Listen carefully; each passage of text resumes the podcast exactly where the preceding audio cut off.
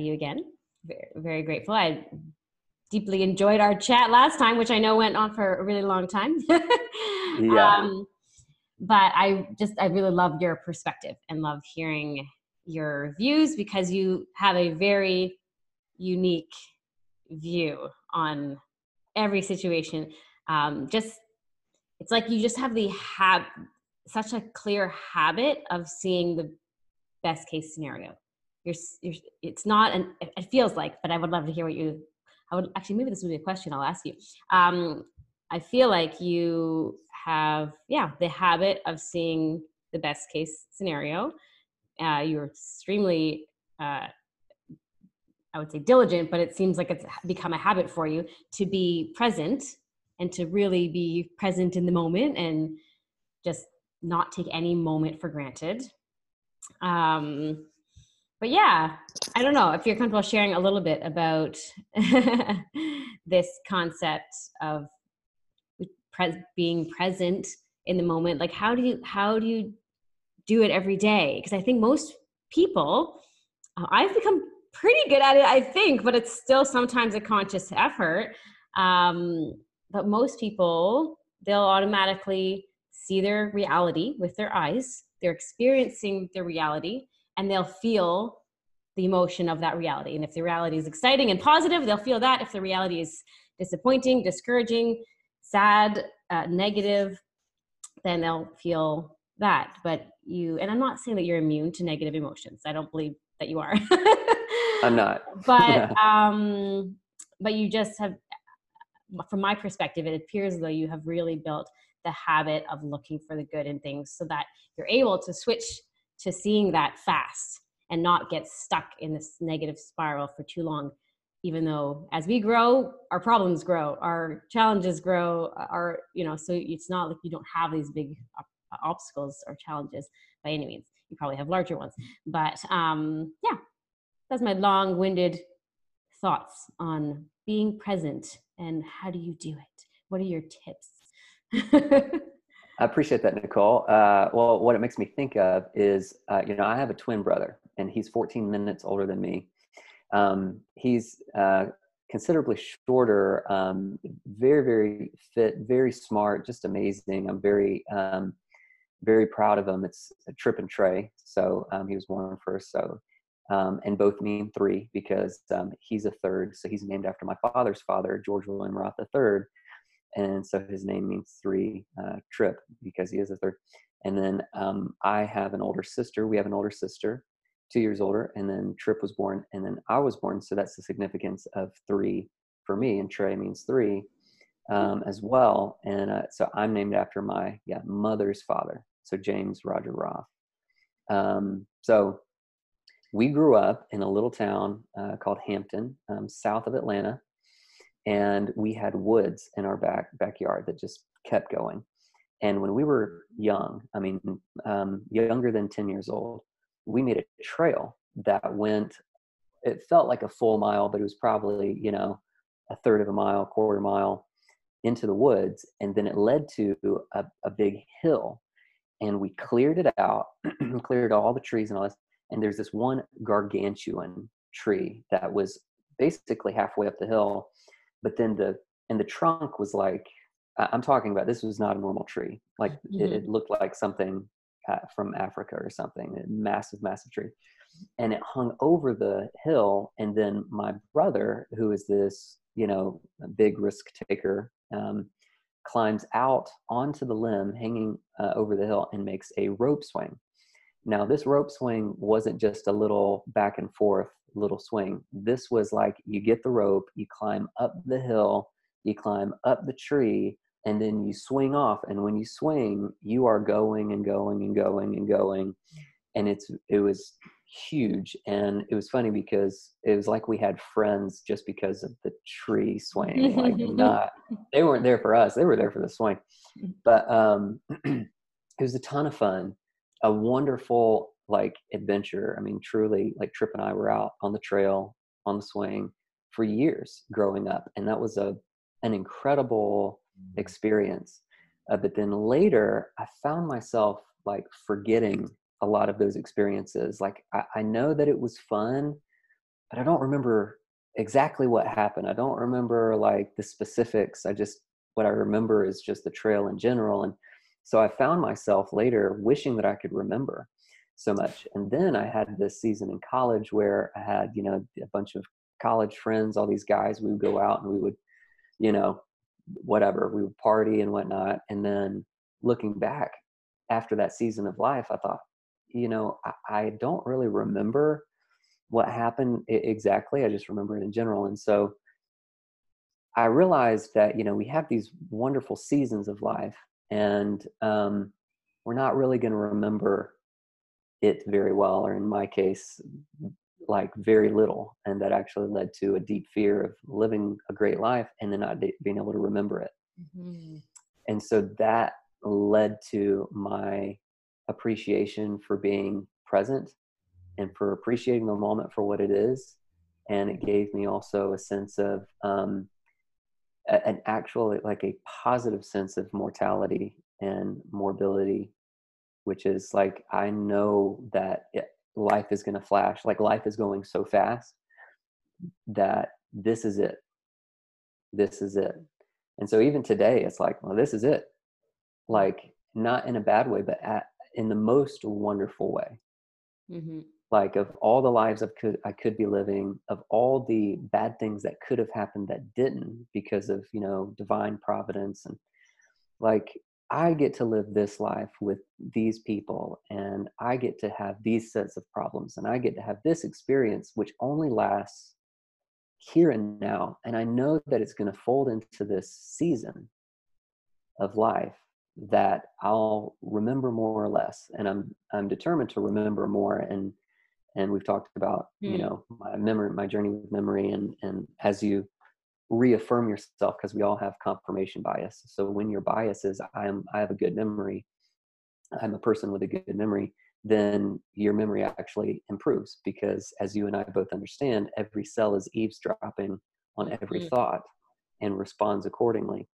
Um, so anyway, every cell in our body is uh, paying attention to the thoughts we think, and every thought is trying to become reality. So, so I do have a much better memory, but I also, based on my experience with previously having a poor memory, I now have a, a deep appreciation for the present moment and just being aware of and experiencing just how wonderful life is and that's what i wish for everybody to mm. understand like we all have different journeys we all have different stories we all have different dna um, there's there's so many factors that um, you know and it's the differences that make us stronger and it's it's our differences that make us uh, unique and make life uniquely wonderful mm-hmm. like your life is uniquely wonderful it's not just unique which of course it is you're not just unique, which of course you are, but your life is uniquely wonderful. Um, and that's something to appreciate every day. Mm-hmm. I um, just appreciate everything you just shared. Uh, it really, for some reason, I, I'm just, I want to like tap into your deeper layer. because um, this is we've talked about these types of things a lot of times and i'm not sure why for t- today for some reason i'm just maybe grasping the magnitude of it a bit more deeply. But um, I don't know. You're you, so you're you can't see yourself from the way I see you or from the way other people see you, because you see yourself from the way you see yourself. Um, but like your appreciation for life is, I just I don't know that I know anyone else who has that um who really like I can feel it when you're saying it. I can feel that you feel it. I can feel that you tr- are meaning every word you say. Like I can feel that you truly, I feel that whether I'm right or not. I'm just that's my perspective, but I can feel. I do, yeah, truly absolutely. Appreciate life, and you truly appreciate every moment, and you truly believe that you ha- are that life that what you just shared with me that my life is uniquely wonderful despite any obstacles and challenges and i know we talked last time that everyone has problems and challenges and if, if others knew they would probably be like are you all right because most people have big challenges and obstacles that they're not necessarily publicly declaring. But um anyways, I just uh I don't know if you can you're able to comprehend the magnitude of what you feel, trying to teach what you feel, trying to help others feel what you feel, basically, I think is a very difficult thing to do because I can hear your words, I can feel your your feelings, but it, it, it's creating it in myself. And I have a few thoughts on this because we know like one of them is is gratitude, the power of going through and we talk about three levels of gratitude. One of one of the ways to kind of try to help people create that uh, feeling. But I don't know. Was there anything else that came up for you with that in terms of um, either gratitude or other things for helping others to truly appreciate life the way that you appreciate life who haven't gone through your experiences with your brother and that the tree and, and memory loss and fear of fear of not remembering your fabulous life. But um, yeah. Yeah i appreciate you uh, asking and, and pulling on that thread. Um, yeah i believe that um, we all have confirmation bias and we all find what we're looking for and so when you're um, you have the level of self-awareness um, w- where it's risen to the point that um, you have a deep understanding that you are assigning meaning and a story or you're forming a story you're a, a remarkable story crafting individual in any given moment you're assigning to some level usually subconsciously um, you're crafting a story um, of, of meaning behind every experience and so and you do find what you're looking for. So if you're looking for reasons to feel upset and feel negative emotions you literally biochemically are triggering you're you're choosing and you're triggering and you're like that cortisol those feelings the you know affirmation of your story um, but given the same experience that's why like we all can be looking at the same thing and have totally different interpretations mm-hmm. of it um, so we can also assign um, a positive meaning and what we look for can be positive and we can look for the best and then we experience the best um, and so and before i leave this thought actually um, i don't like to harp on negative but I even had the thought yesterday that anything that we hold against somebody, we're actually holding against ourselves first, um, not necessarily the the fault itself.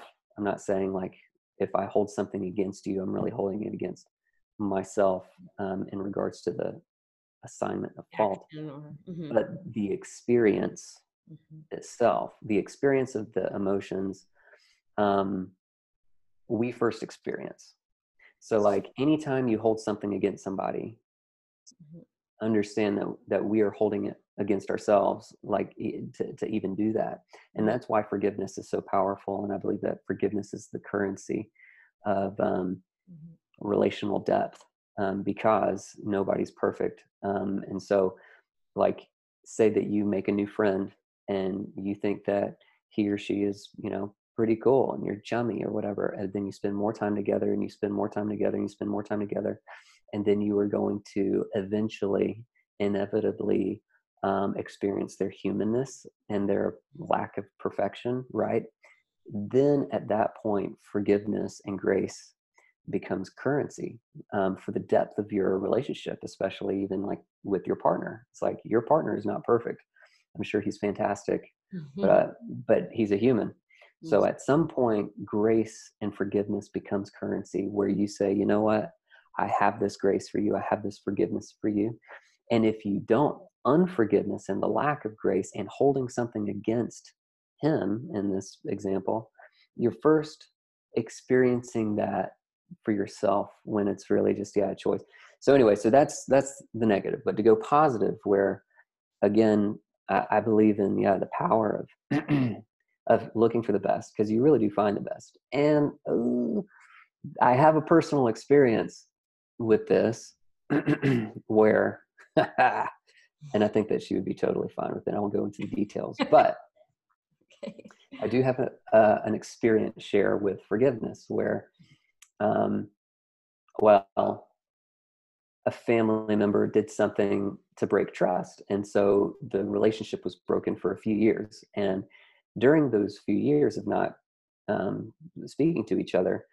Um, I mean, if you can imagine what we were looking for in this person, good or bad, um, what would you imagine we're looking for? We're looking for the bad, and it's easy to find. Mm-hmm. Um, and I say it's easy to find because it's also easy to find with me as well, with with the you know mm-hmm. the lens reversed. But um, but then um, a moment of forgiveness uh, happened, and r- restoration begun, and then years years of building, rebuilding that trust.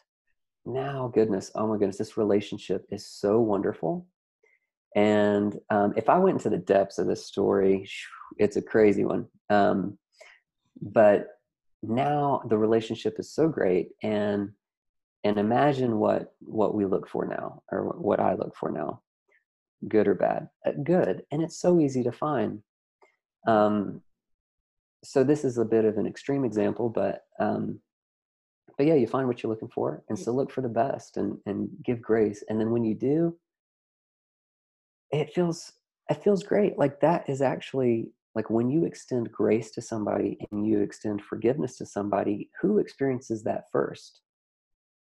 From what place does that mm-hmm. extend?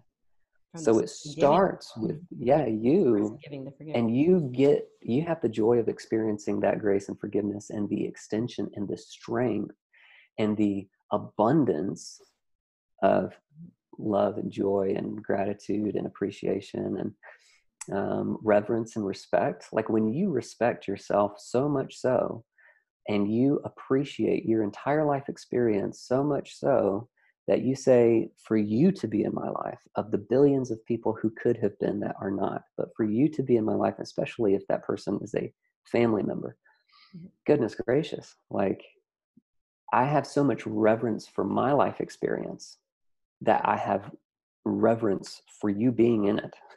And I'm going to extend that to you. And I want to, I mean, even it comes down to like, uh, we told our um, the the gentleman who runs the business who does our yard and our landscaping like hey grass isn't growing it's winter it's december like you know don't worry about coming out mm-hmm.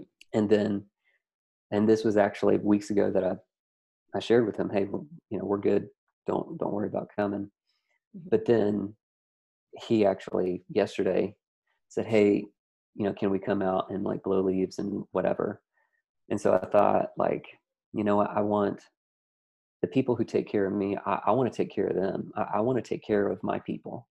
Mm-hmm. I, I want, um, like it, maybe it's winter and and he's got a number of clients that are saying, hey, we don't need your work right now. Mm-hmm. And maybe I don't know, but maybe he just needs ongoing work. And so even though I told him, earlier, don't worry about it. Like we're good for the winter.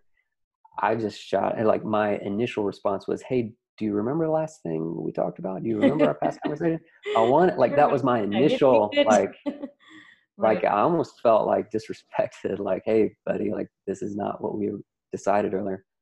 Instead of that, I was like, you know what? If this guy, I don't know what's behind the surface, but if this guy needs help, let's go. So they worked on our yard this morning mm-hmm. and um and so that's just when you can come from a place of like um, ap- appreciation for your own life such that you're you're always looking for the best mm-hmm. you will find the best and you get to experience in my in my experience and in my opinion that's that's the best life experience when you're looking for the best you really do find it in people in situations in everything there is some evidence of in my opinion at the at the deepest level mm-hmm. there is some there, there is love to be found mm-hmm. for you in every experience and every person mm-hmm. um, and there's the best to be found and it is those who seek that will find it mm-hmm. i love it i love that story with the uh, just changing your perspective with the you know landscape people and then having the ability to look for the good in, in that opportunity rather than holding the grudge or feeling frustrated about it um, the, the the concept of forgiveness bob proctor was probably I may have heard it before, but he shared or shares continuous continues to share that kind of aligned with what you said. For you by by you forgiving someone, it means that you're releasing the hold that that's having on you. It doesn't mean that what they may, maybe what they did was okay or not okay. It may be maybe we're not we're not judging what they did in this this that the, the, ability for you to forgive someone is releasing you from that negative hold from that emotional chain that's holding you back. So it's a gift for you when you forgive them. You're not they're, they're not letting them off the hook. It's this we have this perspective pers- yeah perspective essentially of if i forgive them i'm letting them off the hook for what they did. First of all the more you study this type of material and yourself and the world the more you realize that to your point they are human and like you you have different level of understanding and empathy for why people do what they do to begin with. But i mean there are some things that you just you can't possibly say could not say that that was acceptable per se but i can still forgive you because that releases mm-hmm. the hold that i because it's holding me back. When you're holding a grudge on someone or holding something against someone that is you're in the in the box.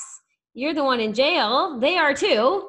But you're holding yourself in jail. You can't really be free when you're when you're not able to release that release it not accept not accept it not saying it was okay. That's it's just this idea of releasing it to allow you to be able to experience the good and see joy and feel and just free all those feelings. So i don't know but but that's something that really resonated with me that shared along the same lines. Um mm-hmm. yeah. There was one other maybe since i'm chatting for a second there's one other thing that when you shared about looking for the good in everything.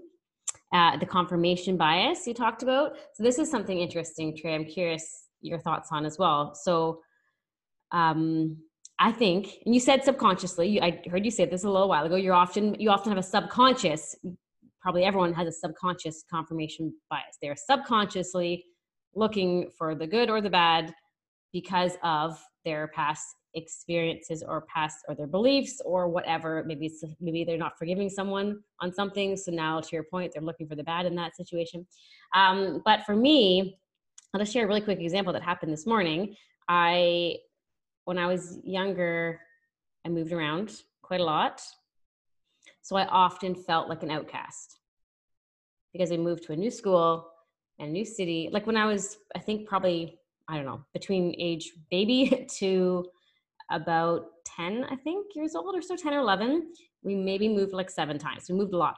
Wow. So I often felt like an outcast. I wasn't aware of this until I was an adult, by the way, assessing my life.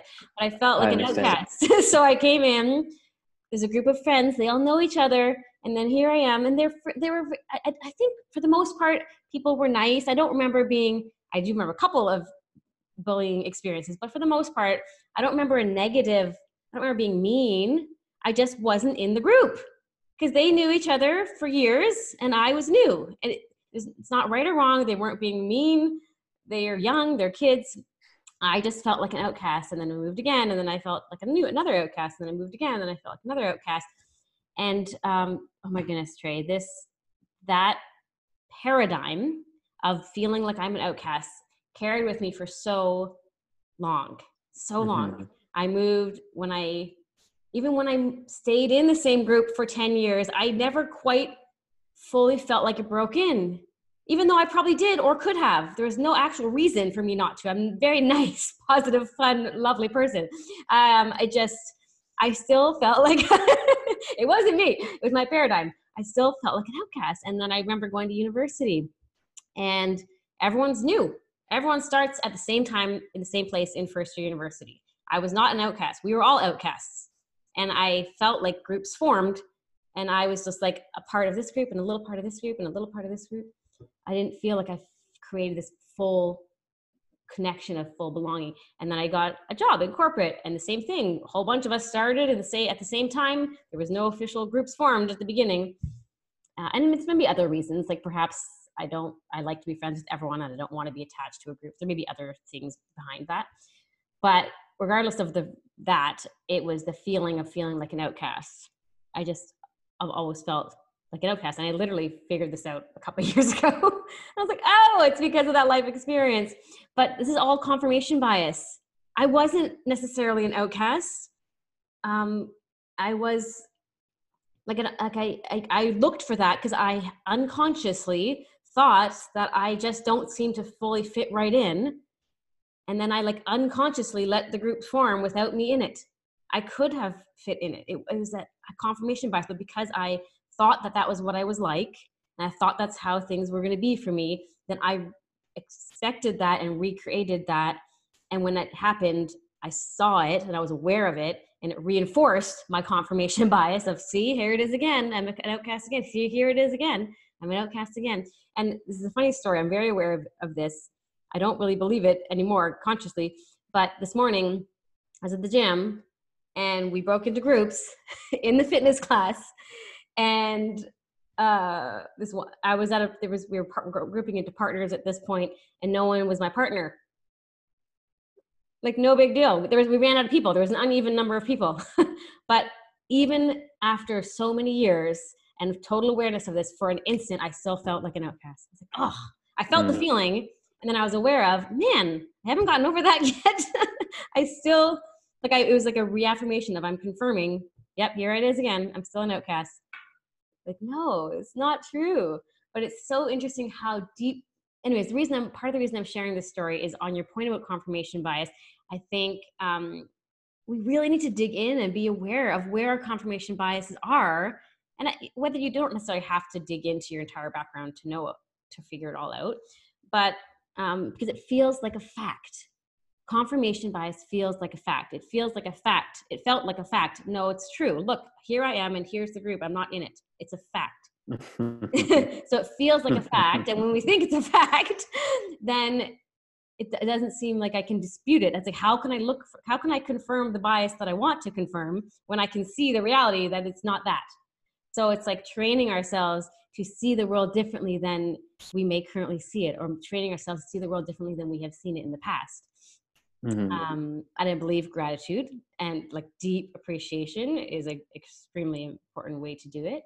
But um, anyway, any thoughts on all of that rant on that story? But I love it. I appreciate you sharing all that. Because um, yeah, I would have never known that about you. Uh, so that's uh, you know that's funny because you seem to be like the last person to to have an issue with with that. You know, with your the way you lead groups and the way you're part of many groups and the way that you know you're mm-hmm. very personable so yeah i'm kind uh, of an outcast though in all those stories i'm the leader i'm not in the yeah. i'm not um, i'm you know perhaps yeah maybe i created that to feel better too yeah well, I, well you know again that word outcast i think maybe mm-hmm. that's where you adopted that yeah, word in the past and then you can find how mm-hmm. you're an an outcast as a leader of a group but you can also say oh my goodness you're like the you're a cornerstone of a group like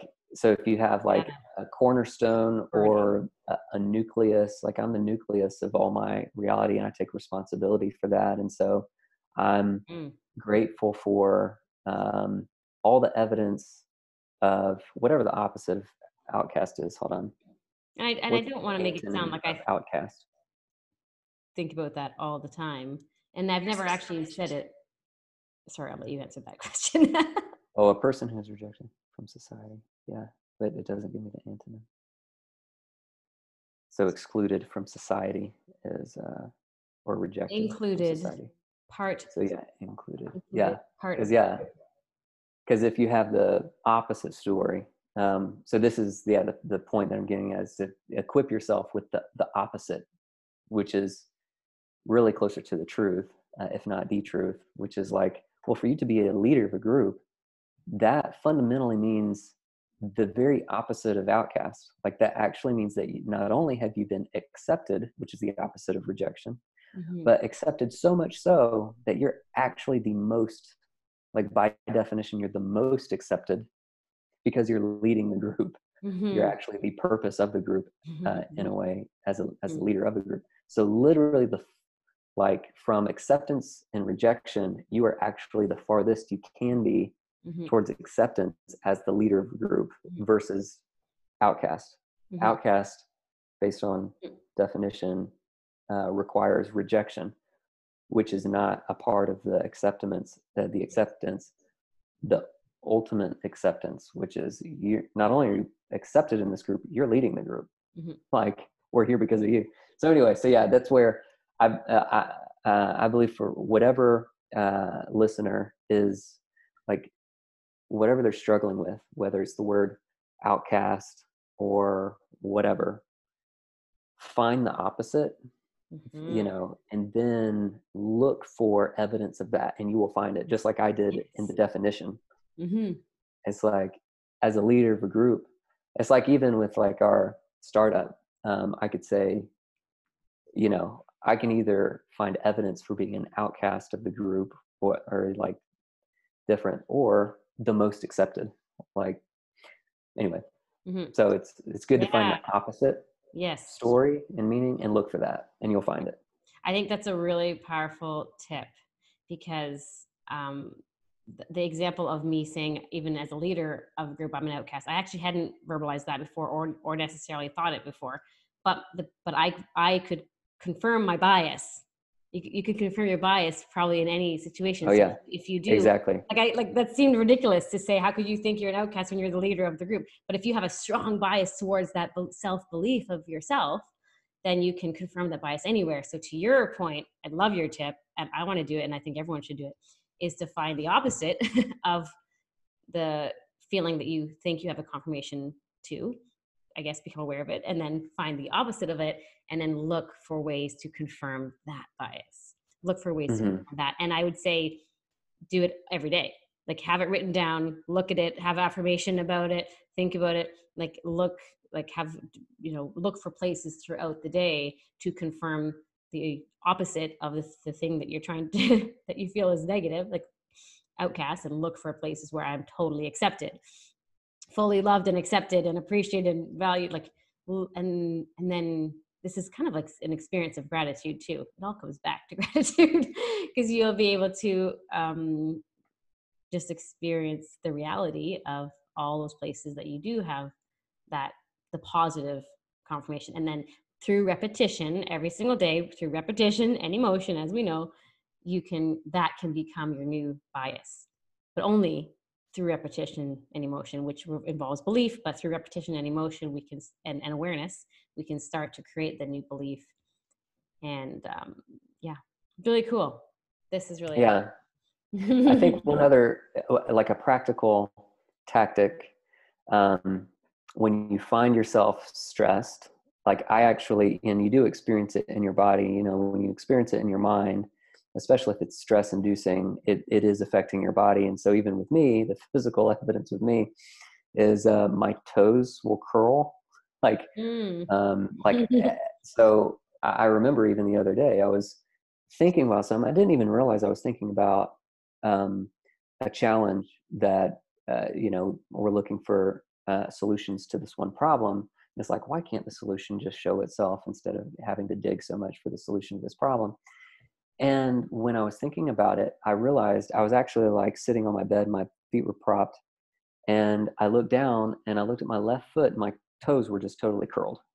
like just thinking about this, I was like, oh, I've got like it's uh, my body is tense, mm-hmm. and I know I'm stressed out because of just what my toes are doing right now. Mm-hmm. And so I realized, um, okay, like I'm I'm actually attracting more of this feeling into my life by allowing these thoughts of like the solution won't come, the solution won't come. It's like we have found so many like seemingly uh, unfindable solutions.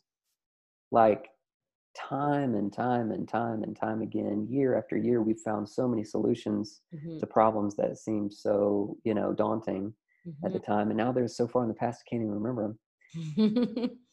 cool. Why is this one going to be any different? And so, like, so then, like, what I did was I realized, oh, my toes are curling. I am like tense right now. And so I thought, what is the opposite belief? How am I going to feel when we find the solution? We will find the solution. And when we do, it's going to be awesome. And this is how we're going to feel. and my body uh, eased up and i just started i put myself intentionally in a positive state and i started and, and i started really what i call focusing on the win which i actually have a little instagram video i put out talking about ironically one of my favorite interviews from somebody i don't really have like all the check boxes checked in regards to value alignment but and, and paradigms and whatnot but there's a really good interview with a boxer named floyd mayweather and mm-hmm. floyd mayweather um, currently is 50 and 0 so he has not mm-hmm. lost a fight and so he was being interviewed and he was asked how is that possible and his answer was really great. And he said, I've fought fighters that are stronger than me, faster than me, better than me, but nobody has beat me at my mental game. And then what he said after that really literally stopped me in my tracks. He said, I only think about winning. Now, when he said that, I was running at the time and I literally physically stopped. I was like, wow, that is good. Because I know that I couldn't say the same you know i know i think about losing i think about loss prevention and therefore i'm giving my precious time and attention and energy and every thought is trying to become reality because we're actually giving it our precious time and it is energy and it is it's yeah it's like our thoughts are magnets and um, everything we see in the world look around you and see anything it was seen twice first in the mind in the mind's eye and then second in reality and so when we focus on our fears and we focus on loss and we focus on loss prevention, mm-hmm. uh, we're still that's what we're focused on, and that is it's making the chances of it becoming reality much higher. Mm-hmm. Now, if we only focus on the win, which is the point of all of this, that's the bottom line. Focus on the win. Focus on the win. Focus on the win only. When you do that, you are giving your precious time, attention, and energy to the win and the chances of that becoming uh, reality go way up so like whatever is like in my case physically making my toes curl because i'm stressed like when you counter it with when you just have a red flag go up in your mind you're focusing on the loss. Don't do that. Don't do that. It's trying to become reality. Don't do that. Mm-hmm. and then say no i am i'm standing guard at the door of my mind and i will not allow any thought to pass through this gate unchecked. Any thought that i do not want to experience in my life even though i might have confirmation bias that it's true i am an outcast or i am whatever i, I will not even allow that thought in my mind mm-hmm. I, that gate is closed and the only thoughts that i'm allowing through the, the gate of my mind are the thoughts that I want to experience in life. Even if I might not, you know, believe it 100%, that is what I'm telling myself and that is what I'm bringing into reality. Those are the thoughts that start as energy that come out as words and come out as written words and come out as a new form of energy and then action is taken on that and then it, it literally changes reality it's it's you know what being a um, a realistic optimist or an optimistic realist is, is what mm-hmm. that means. You're leading with optimism, mm-hmm. which is harder than leading with being realistic. Being realistic means the ch- the chances of being right are greater the more pessimistic you are because it takes no action. It requires no action to be pessimistic. You can say, say, look, it all went bad or my fears came true. It's like, well, you sat in the corner and you did nothing. So of mm-hmm. course, mm-hmm. of course, you know what you were pessimistic about, you were right about. So being right and being pessimistic is intrinsically tied to each other, whereas being optimistic and being less right, but at least you have that chance. And it and you give probability and possibility uh, to what you're optimistic about like you're it, it, it takes more strength um, to be hopeful and then it, it actually it's because it requires action action so it's harder to be optimistic because it requires action but it's so far better because you're either taking action towards your hopes and dreams or you're you're it's in action. So you're not taking action towards your hopes and dreams. And then and it all starts with your thought and it all starts with the guard at the door of your mind. Mm-hmm. and you choose what are the standards? You don't get what you want you do get your standards. So what are the standards that you give that guard at the door of your mind? Mm-hmm. When you understand and when you have um, the practiced realization uh, of your thoughts when when you're when you build on your self-awareness which you can that is a skill and you can identify oh that's a thought that i do not want to ever ever ever experience mm-hmm. and i know just thinking about it i know the chain reaction i know that the smallest little thought leads to the smallest little bad decision which or or inaction because fear breeds inaction which leads to my worst decision which leads to my worst results which leads to my worst emotions and experience mm-hmm. all of that when when you understand i think this is maybe one of the like if i could if i had a list of like teachings to leave humanity like if i were to die at the end of this call or whatever it's a little morbid but and i left like one of the one of the top 10 lessons i would leave humanity is like just to understand that the smallest of bad decisions lead to your worst decisions, lead to your worst results. So identify when that happens. And that starts with a thought, a fearful thought that's making your toes curl. Mm-hmm. But you can just take this, you can go just slightly to the right. You can go just make the a slightly better decision, have a slightly more hopeful thought and when you do that over and over and over and over and over and over, you bring that increasing skill and understand that it's not fixed, it's not stagnant, but that it's something that you can build on. You can build on the ability to uh, introduce hope into the smallest of situations. And when you understand that that increasing ability and that one thing that you're doing leads to a small good decision which leads to a better decision which ultimately leads to your best decision and your best results and you having the experience like you have now brought your hopes and dreams into reality and you feel those feelings that you dreamed of and prayed for and worked probably years for that that little itty bitty seed of hope is what grew into that oak tree of your your dreams, your hopes and dreams. Mm-hmm. Um, so when you are uh, you have that level of wherewithal, and you're um, determined to have the standards for the guard at the door of your mind to to rise ever so slightly consistently.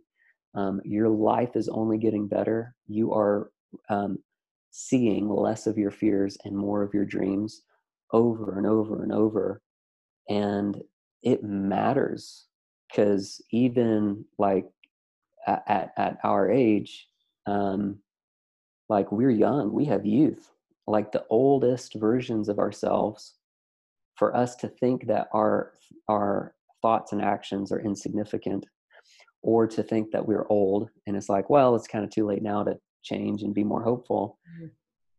the oldest versions of ourselves would pop us across the face you know the mouth and and say your thoughts and actions absolutely matter they affect me very greatly mm-hmm. um, so, so be hopeful be optimistic be bold be courageous even if it's ever so small and the smallest of decisions and then be excited and know that your life is only getting better because you're getting better at that. Mm-hmm.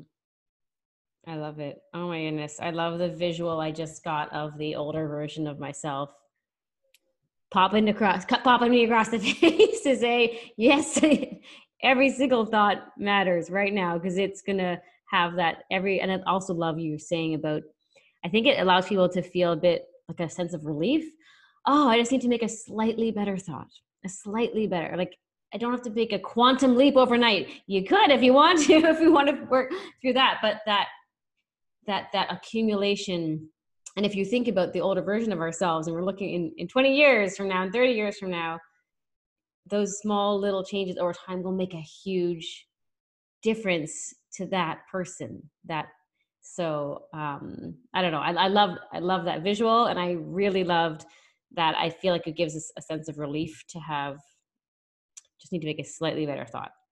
Um one thing one thing that came up for me was when you talk about the guard having the guard like guard your thoughts guard your thoughts guard your thoughts. I love this that concept but i think it's for most people a lot easier said than done because 90 at least 95% of our day is subconscious which means we're not conscious. Subconscious it's automatic so 95% of the time uh, things can be happening and i'm not consciously so guarding the door because i'm my, uh, we are subconscious people um, beings so that that just came to me when I'm thinking about putting the guard because I, I love the idea of that, but I know that for most people, the day the day happens and then they reflect back and they're like, oh, I had negative thoughts all day long. I forgot to put my guard up, and it's because I'm they're busy and they're stressed and life's happening and it's, it's it takes conscious effort. Like Napoleon Hill says, you get to pay the price. And the price is to help to control your thoughts. The part of the price is taking conscious control of your habitual way of thinking but um anyways i just wanted to point that out because i feel like if people are listening to this and they're going to go like i'm going to put the guard up i'm going to put the guard up and then at the end of the day they feel discouraged because they didn't put the guard up i don't want them to feel bad because you're subconsciously controlled so it, it does take practice um, and then one of the things to practice is gratitude the more they like the, the more we practice the list of things i'm grateful for and appreciative morning and night or throughout the day that can help to shift that subconscious, to, to shift the confirmation bias, to shift to that more positive place. Um, and then also, it made me think of because what I have done before is say, okay, for this hour of time, I'm going to put the guard up. I'm going to pay attention from 10 to 11 a.m. I'm going to put my guard up and I'm going to be consciously aware of my thoughts rather than saying I'm going to control my thoughts 24 hours a day, other than sleep. I guess not during sleep, but you know what I mean? I don't know if you've done that mm-hmm. before, if you've experienced that or thought of that before, but by putting kind of a time frame on it to start with, it allows us to kind of even 30 minutes, an hour is a long time. Like uh, it allows us to kind of practice this ability to control our thoughts and ha- catch and even write it down. How many times did I have a negative thought? Oh, 1001. Oh, 1008. Oh my goodness. I had 15 negative thoughts in this 30 minute window um, because it's a like you said, it's awareness. If you're not aware, you can't change it. Mm-hmm. That's good. what comes to mind, Nicole? That's really good. I have not thought of of measuring like that, um, but that's a great idea um, because what's measured is managed, and I haven't mm-hmm. measured that before. So I can see that being um, a very illuminating experience mm-hmm. Um, and helpful experience. So mm-hmm. great suggestion what makes uh, what all of that made me think of um, was this question what's at stake mm. like why why yes. why care you know what's what's at stake like i remember seeing a video um, of uh, so it's a guy that was working at a fast food restaurant in the drive through handing like the the bag um, to to the driver and this guy was remarkably um, similar looking to um, Bradley Cooper. I mean, it looked like the actor Bradley Cooper yeah. handing the bag. Autograph. Like, oh my goodness! Like this guy, because uh, like the driver was saying, like apparently there's like this Bradley Cooper doc- doppelganger that works here, and so and I was like, okay, well, let's see how much this guy looks like Bradley Cooper, and I was like, like I was trying to figure out um whether it was him or not. I could tell that it was not him, but it was it was actually kind of freaky, like looking at this mm-hmm. guy and thinking this guy is not Bradley Cooper. anyway, but what was funny was like the driver asked him like, "Are you going to go like to Hollywood and try to do X, Y, and Z?" And he was like, "It's like no, I just I like my simple life, you know, mm-hmm. um, doing what I'm doing." No fault in that. Like that is like totally fine, and I get that. But um, the reason I bring that up is just because I, I do feel like that um, verbalizes, um, you know, the, the thoughts that, that we all have to some degree uh, of, of complacency, where it's like, yes, I know I can, I can take that next level in my health if I did X, Y, and Z. I, yes, I know I could take, you know that next level in whatever my relationship my finances my you know parenting my whatever area of life yes i know actually what the next steps are to take the next levels i just like my simple i like the level that i'm at because i'm i can only handle so much or, or whatever mm-hmm. um but a friend and a mentor of mine who is i mean by definition a high capacity person. This guy is like one of the most remarkable serial entrepreneurs, fighter jet pilot, um, uh, tech entrepreneurs. Um, he's got like, uh, um, yeah, he, he's um, he's an, a remarkable person. But he, when he talks about individuals that um, accomplish much and um, and have high standards uh, for their lives, he just he calls them high capacity people. And mm. based on my experience I, I, see that we all have capacity it's like we have an endless capacity. It's just the willingness to tap into that capacity and then to ask ourselves the question well what's at stake? You know um, and, and, we all have the need for um, something new and something next and something more in whatever areas of life that we're looking for most, where we're looking for that most and needing that most. And we all have the need for um, uh, predictable, mm-hmm. you know, just a home, right? I'm, I'm home here.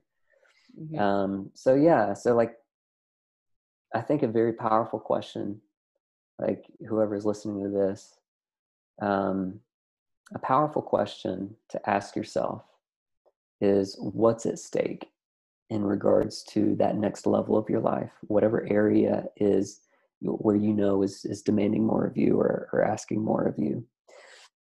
Excuse me, in, or, in, in order to take on that next level, you know, what's at stake? And um, usually you'll find that the pros far exceed the cons um, in regards to taking action to achieve that next level. Mm-hmm. Um, and you are a high capacity person. You are a high capacity person. You have far more margin and far more, um, well, greater capacity to be more, to do more, to love more, to give more, to have more, to experience more. Um, you've got that. You've got far more capacity than you give yourself credit for. And so, a powerful story to tell yourself is um, that that you do have that capacity for more. And so invite that more into your world you know? Mm-hmm. and stop and and don't say something or assign the meaning to or tell the story that oh i've got all i've got like more too much on my plate already as it is. It's like no no no no. Don't say that. Like you, you have a bigger plate Mm-hmm. And it's actually, you can just, it's almost like if you imagine in your world right now, if you've got this like white dish, it's a small plate, and you've just got all of life on top of it and it's just spilling over, you've got too much going on. Mm-hmm. Literally in your mind, you can go, whoop, all right, now I've got this little bit of stuff going on and I've got all this big space. Uh, you've got a big plate and it's literally a matter of choice and it's the meaning you assign. Um, it's, it's the story you tell yourself about yourself tell yourself a more truthful story, which is that you're a high capacity person and that your plate is bigger than you feel like it is at the moment. Your plate is much, much bigger. So welcome that. Literally imagine your plate expanding and you have all this white space. And now the stu- that pile um, is like dispersing and spreading. And now it's like in its place and it's totally fine. And you can put more on it like invite the more that you want mm-hmm. and first in your mind and then um, take action based on that knowing that you have that capacity and you have now invited more um, and there's a deservedness mm-hmm. for more and more connectivity um, yeah so that's something i would mm-hmm. i would recommend i love the visual because i we know we we know we think in pictures so I, I always believe having a visual of something like seeing your plate expand and now you have all this white space you can fill and that um, literally the picture of that can allow us to change our experience of it. Have it even though it's a funny silly little example uh, but i totally love that visual. Um, i love what you said trey. You said i i think if i if i may not be completely saying it the same way you said it but you said i i know that i have more capacity than i feel like i have right now so it's like this knowing of the truth but I don't feel it right now. I feel like I'm at max capacity, but I know that I have more than I feel like I have right now. Because um, sometimes I find with affirmations or trying to change our beliefs, sometimes it's hard to go all the way and say, I have unlimited capacity. I am an incredible person with unlimited capacity and I can do anything.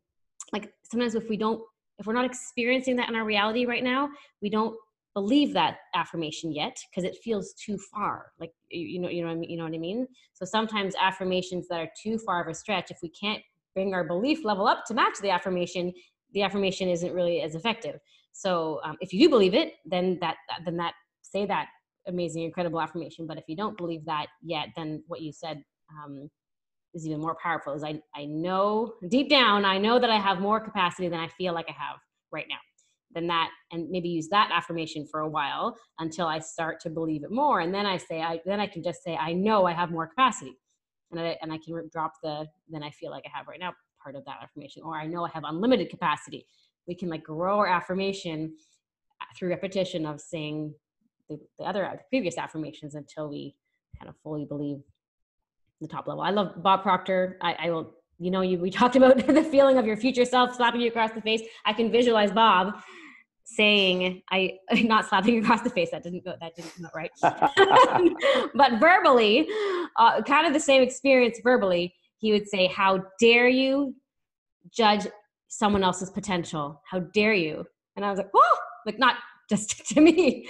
How dare you judge someone's potential? They have unlimited potential. Everyone has unlimited potential. Everyone has unlimited capacity. How dare you judge your own potential and your own capacity? It's unlimited. There is no cap. And we talk about the plate. That even made me think about like a pieces of a pie. You know we're sharing. We got a pie. We got a i need my slice. You get your slice. There's no there's no crust on the pie. The pie is unlimited.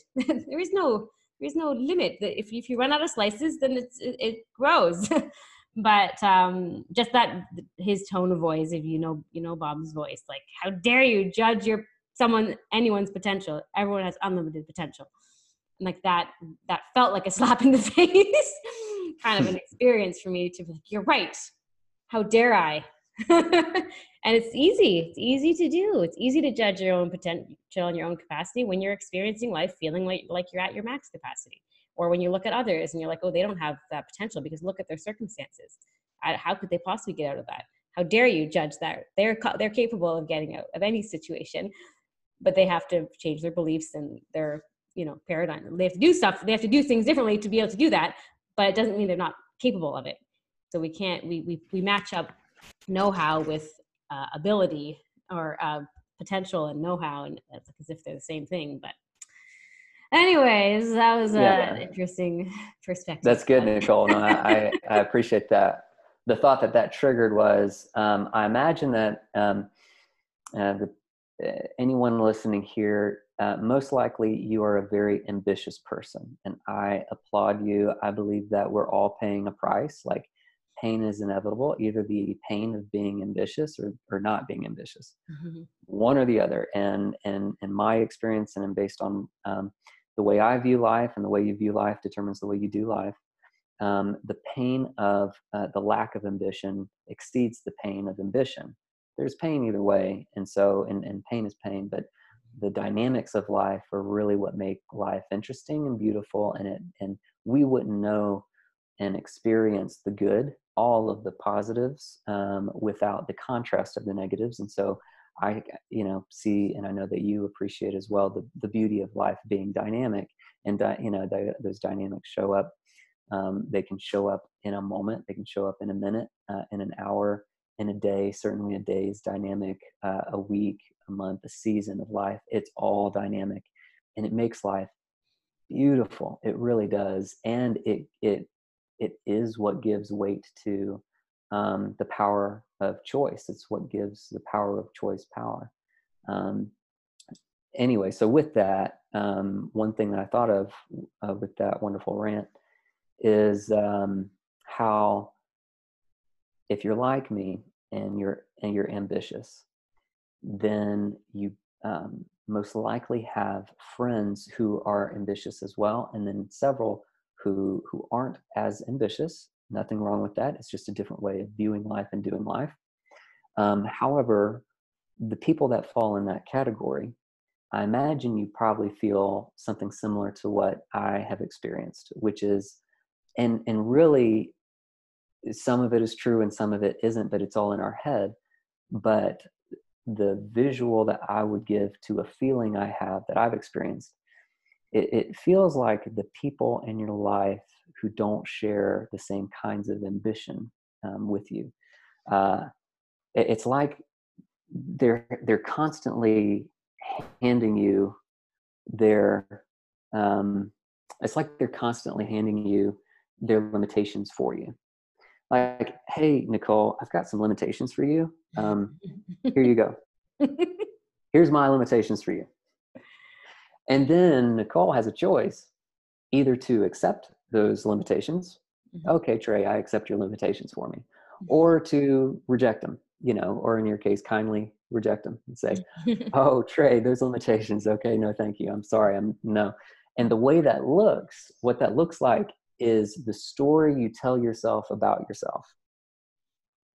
That's where that battlefield is, and that's where that choice is made whether to accept the limitations that your people, uh, that a number of people in your realm of influence have for you. And it's like, it's almost like a, I mean, it's just an ever present feeling of like, here's my limitations I have for you.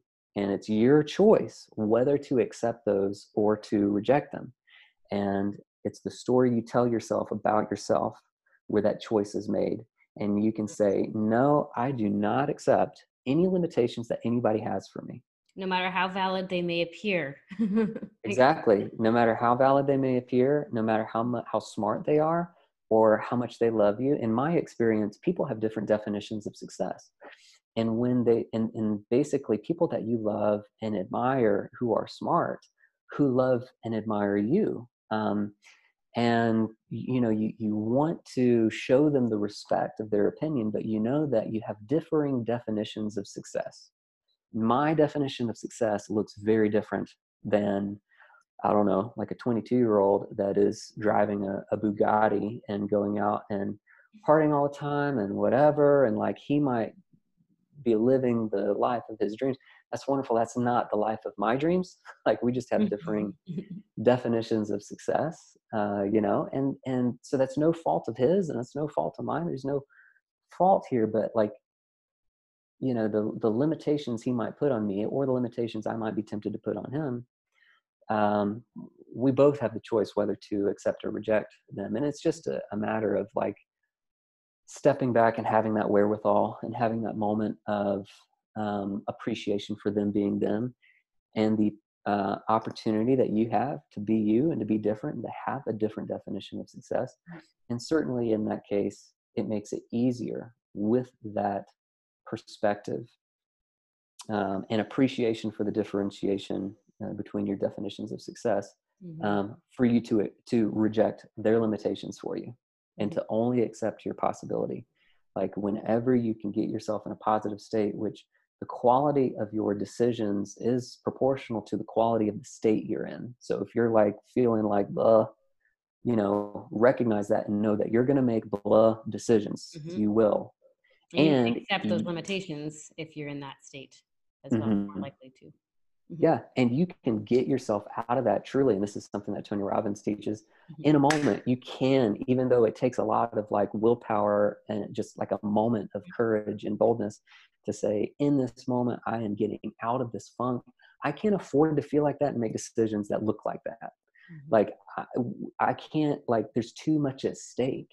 I must get in a positive state. I must get in a powerful state, and I must make positive and, and powerful decisions and take action based on that because I know where it's taking me. I know where both roads lead and I have the power to choose the better one. And so that's that's the power in choosing that's the story that i'm telling myself about myself and i will not accept the limitations that i feel from people around me who don't have my shared vision who don't have my shared ambition and I, it is no fault of theirs we have different definitions of success and we're both successful in our own ways and that makes life beautiful and i can still appreciate them fully I can still accept them for who they are, just as I hope they accept me for who I am. Mm-hmm. And uh, even if it's not reciprocated, who's experiencing the mm-hmm. biochemicals and the, the emotions of acceptance? Mm-hmm. You accept people not the way you hope that they would be, but accept them for who they are good, bad, and ugly. Because mm-hmm. um, every person's imperfect. So if you want to experience the pros of any relationship at any level, um, the best way to do that and, and, the fullest and the truest way to um, experience the pros of any relationship at any level is to also you know accept the cons whether it's like really deep and gnarly or mm. small and trite like I thought Trey was going to keep his answer short, and now he's still going, and I accept him just the way he is. No I'm kidding. I love every answer you give. So I, I, uh, that's funny. That's a funny example. Um, I really appreciate. I, I just genuinely appreciate your perspective on that because I, I think we probably have heard, especially people listening to this, have probably heard the idea of, you know, you are the sum total of five people spend the most time with, or the concept of people in our lives who are putting their limitations on us, like you shared. Um, and it could be perceived as a negative thing. So I just really appreciate your perspective on a lot of the time, they're not ill intended.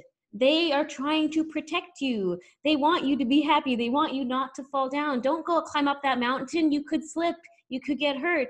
You could lose a lot of time. You could lose a lot of money. You could lose whatever. There, are a lot of those limitations are them trying to help us um, by giving us what they think would yes. make us happy because it's what would make them happy yes but we have different things that make us happy and we have we just simply want different things which is awesome about humans in general but yeah exactly what you're saying like they want for you what they want for themselves in in a way to a degree and there's different you know because that the opposite can be true but anyway but yeah those who love you they want you to they might want you to succeed but based on their definition mm-hmm. and they don't want you to get hurt want, not just to yeah. succeed they want to prevent your pain especially if it's parents or or someone who you know they think that they've had which they have had more life experience than than us.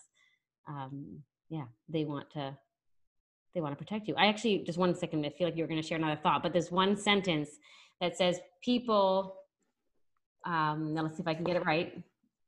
Um, people will base your future potential on their past reality. They will judge your future potential on their past reality. So when they're giving you limitations, it's based on their past reality. And whether they physically experienced it themselves or whether they watched other people experience it or whether they grew up at a time and they saw things be experienced, their past reality is what they will base your future potential on not necessarily ill-intended it's just that's how we see the world. We see the world based on our past reality. I can confirm that's what happened when that person did that thing and this is what happened when this person did that thing. And so they're basing your future potential on their past reality um, which isn't true because we have unlimited potential. It's, that's that's totally bogus. It's not a fact at all but it's no fault of their own because that's their beliefs, that's their paradigm, that's just how they see the world. But as long as we can step out and be aware that, oh, they're just saying those limitations because that's their past reality and because they want me to not get hurt. And then, you know, if we can perceive it that way, then I don't have to accept those limitations, however valid they may be, because they may be giving us real life examples and real life experiences to putting those limitations on us. So, anyways, yeah. I love it. so I have a question, um, and this is kind of a loaded question um, but I'd just be interested to see what spouts out. And there's no wrong answer. Okay. Um, but this is the this is the question. Um, what do you want to be known for? Mm. That's a great question. And I think that we you and I may have some similarities in that, but I'll tell you mine and you can tell me. Um, I want to be known for helping people out of the prison they didn't know they were in, of bringing them to bringing awareness to the the ability to feel happy despite the challenges and obstacles and circumstances that they may see.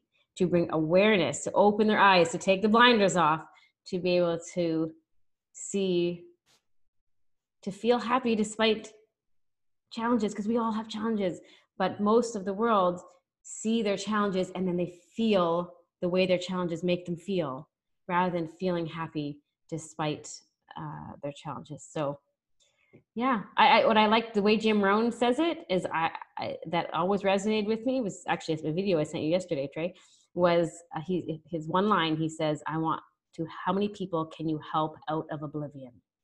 They're oblivious. They're not aware that they're stuck in this prison.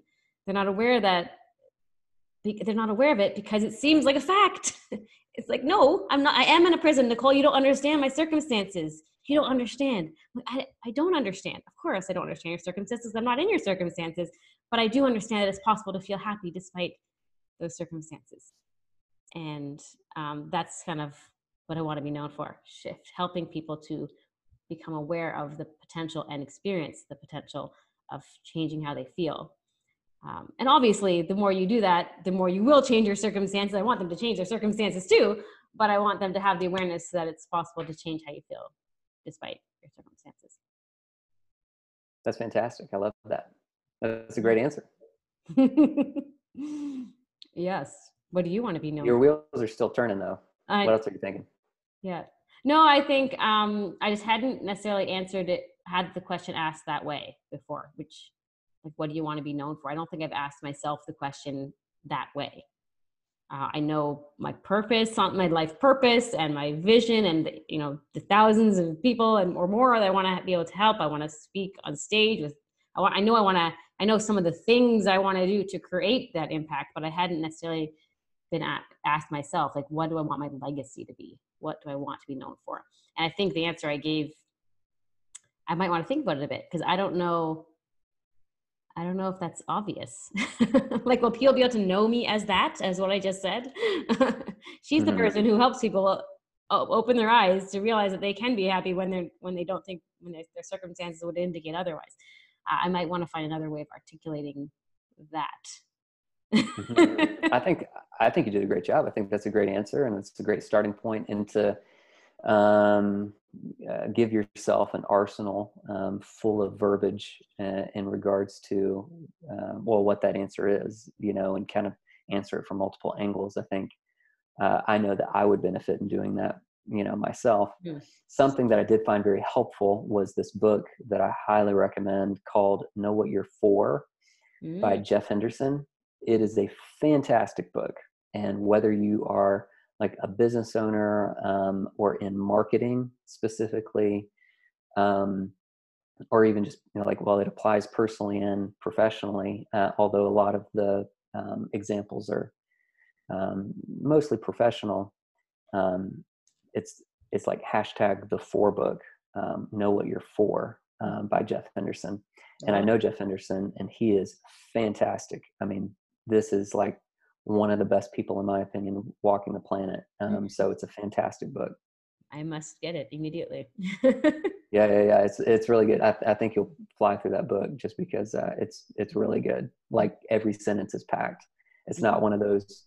You don't have like flyers uh, or like oh well this section doesn't really apply. It's like no, it's it is uh, it's very quality uh, a high quality teaching mm-hmm. um, in every line really so um, but yeah yeah it's a good book mm-hmm. did you um would you be open to sharing that if i reciprocate the question sure what do you and one of the reasons one of the reasons i asked that even nicole is because i thought it would be a challenge if you asked me that um, because I'd want to answer as well as possible.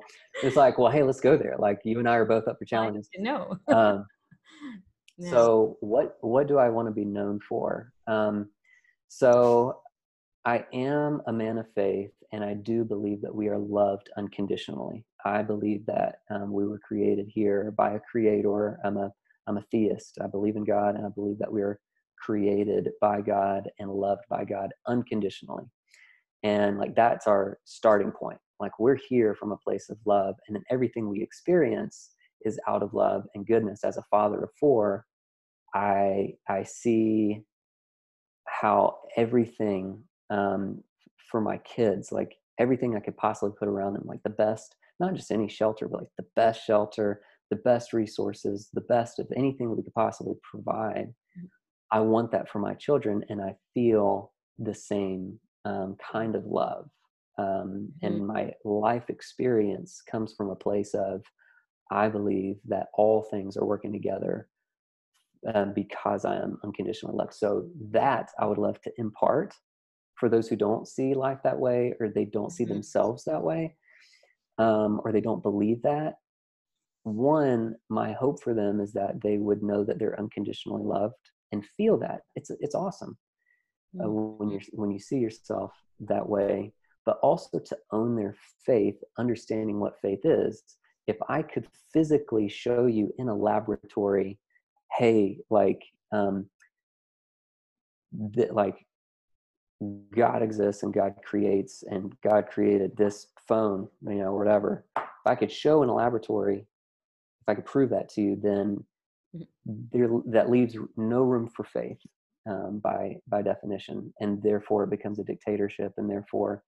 um, choice goes out the window. So there's a lot of depth there. There's a reason that I can't prove that God exists here in this conversation or in a laboratory. Mm-hmm. Um, and that will never be the case because then room for faith goes out the window and room for my ability to choose goes out the window. Mm-hmm. So, number one, I would say um, know that you're loved unconditionally. And then number two, own faith for what it is. You're never going to be able to prove um, everything that you believe. Mm-hmm. Um, and there's a reason for that. So just own faith for what it is. Um, but then also, um, I want to be known for uh, being a faithful steward of all that I'm entrusted, you know, and to have a positive impact on everybody that I, I encounter.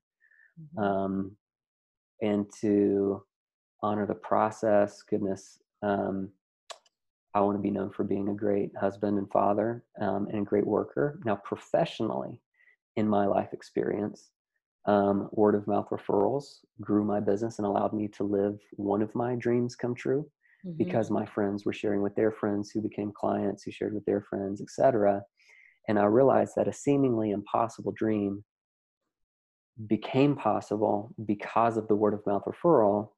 And so what i want to be known for um, professionally is to accelerate authentic referrals to accelerate the power of the word of mouth referral which means relationally driven exposure to brands um, to allow them to live their dream uh, dreams come true you know to see their dreams come true and um, you know to make the world a better place mm-hmm. so another way to say that is i want to be known for changing the world mm-hmm. um, for having a positive impact on the world such that it becomes as we say at Yaystack, more remarkable um, mm-hmm. because mm-hmm. it's the place to remark like if you've been marked by any by definition remarkable product or service or brand mm-hmm.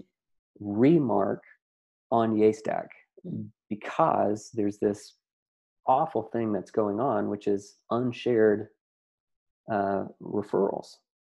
Like you and I don't have time to sit down and go over everything that you would recommend to refer. But goodness, in Yaystack, I, in a few flicks, I can see all these wonderful referrals from all these, you know, products and services and, and remarkable brands that deserve that increased and accelerated exposure to where now from Canada to Atlanta, those referrals are now accelerated, and I am absolutely buying some of the things that I didn't even know exist. Mm-hmm. Um, that has made a positive impact for you, knowing that I'm making a positive impact for um, you know the creators of that uh, remarkable experience, and then you feel um, a sense of uh, joy, you know, having um, shared that good experience and then of course i get to appreciate that as well so um, anyway so i want to be um, known for um, unconditional love.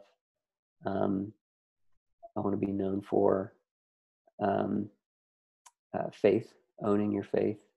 I want to be known for being a um, great husband, great father, um, and a great businessman, and um, uh, having a positive impact on everybody that I encounter. Um, and I also appreciate uh, a scripture that says um, that a good name is better than great riches. So that one's a big one. Mm-hmm. Another big one for me is to work heartily. Colossians 3.23, I, I like that one. That's just, you know, who I am. I'm a, uh, a, a three uh, with the Enneagram. Mm-hmm. And um, yeah, you know, it, and also, if I could leave humanity with a, um, a more truthful paradigm such that um, I, I, help future humans, my kids' uh, generation, their kids' generation, and so on. If I can leave them with some practical ways to experience how wonderful life is by considering the alternative and by you know appreciation you know appreciating um, their life experience, even when they're tempted to appreciate somebody else's and wish that they were having that experience. Um, to understand who they are and who they're not, and to own both more than they they would uh, otherwise, without having you know some tools and tactics that I can lead them. Mm-hmm. Uh, so a way that I would encapsulate that is just uh, I would love to be known for living a wonderful life, exemplifying um, a, like a life wonderfully lived, and to show other people how to experience how their life is uniquely wonderful as well. Mm-hmm. That was a fabulous answer. Very, uh, a lot in there. That was really fabulous. I like, I, I felt the word empower. That's one of my words empower others but i felt the word empower others to know and to live a life that is uniquely wonderful like that you want to dem- demonstrate that and then empower others to i'm putting words in your mouth you didn't say that word but that was what i felt that you're going to be doing is like empowering others really to be able to live that that way as well. Um, this is very exciting. I feel like I, I had this flash i feel like i may have mentioned this in the past i had this flash of listening to this podcast or video in, in five years from now and in 10 years from now like remember that interview with trey roth when he was um, and then and, and me but i just uh, i really love the power of even from the business perspective of the, the word of mouth referral that I, I just can see the impact on the world that that that view can make that it's going to be kind of fun to connect the dots looking back I think so too. Yeah, absolutely. awesome. Well, I think we can wrap up with that today. It sounds like we're just about out of time, and I feel like that was a really good uh, couple of thoughts to to end with, and to kind of leave that impact on the world at the end. But any last things you want to share, or how to reach out, or how to contact you? Maybe I might do that every time, just so that we have contact information. Absolutely. Reach out to me um, at Trey Roth, um, both on Instagram and uh, on Yaystack. Uh, 2020 is our, we're going from private to public. And so we're very excited about that. Um, so find me at Trey Roth, T R E Y R O T H. And, um, and please reach out if I can be um, an encouragement uh, at all. I'm, I'm, happy to do that. And uh, yeah, I appreciate the time. I appreciate anybody that's listening to this that's seen this this thing through and uh, you know go um, uh, make a, a, positive impact on the world as you're you know uniquely qualified and live a uniquely wonderful life yourself thank you so much i love it final closing words thank you so much awesome well talk to you next time uh, hopefully soon we'll do another one very soon Absolutely. I appreciate it, Nicole. Thank you for the opportunity. This is a ton of fun. I look forward to doing this again sometime. Mm-hmm. Definitely enjoy uh, the holidays if we don't connect. Um, but uh, yeah, let's just circle back and find another time to do this again. For sure.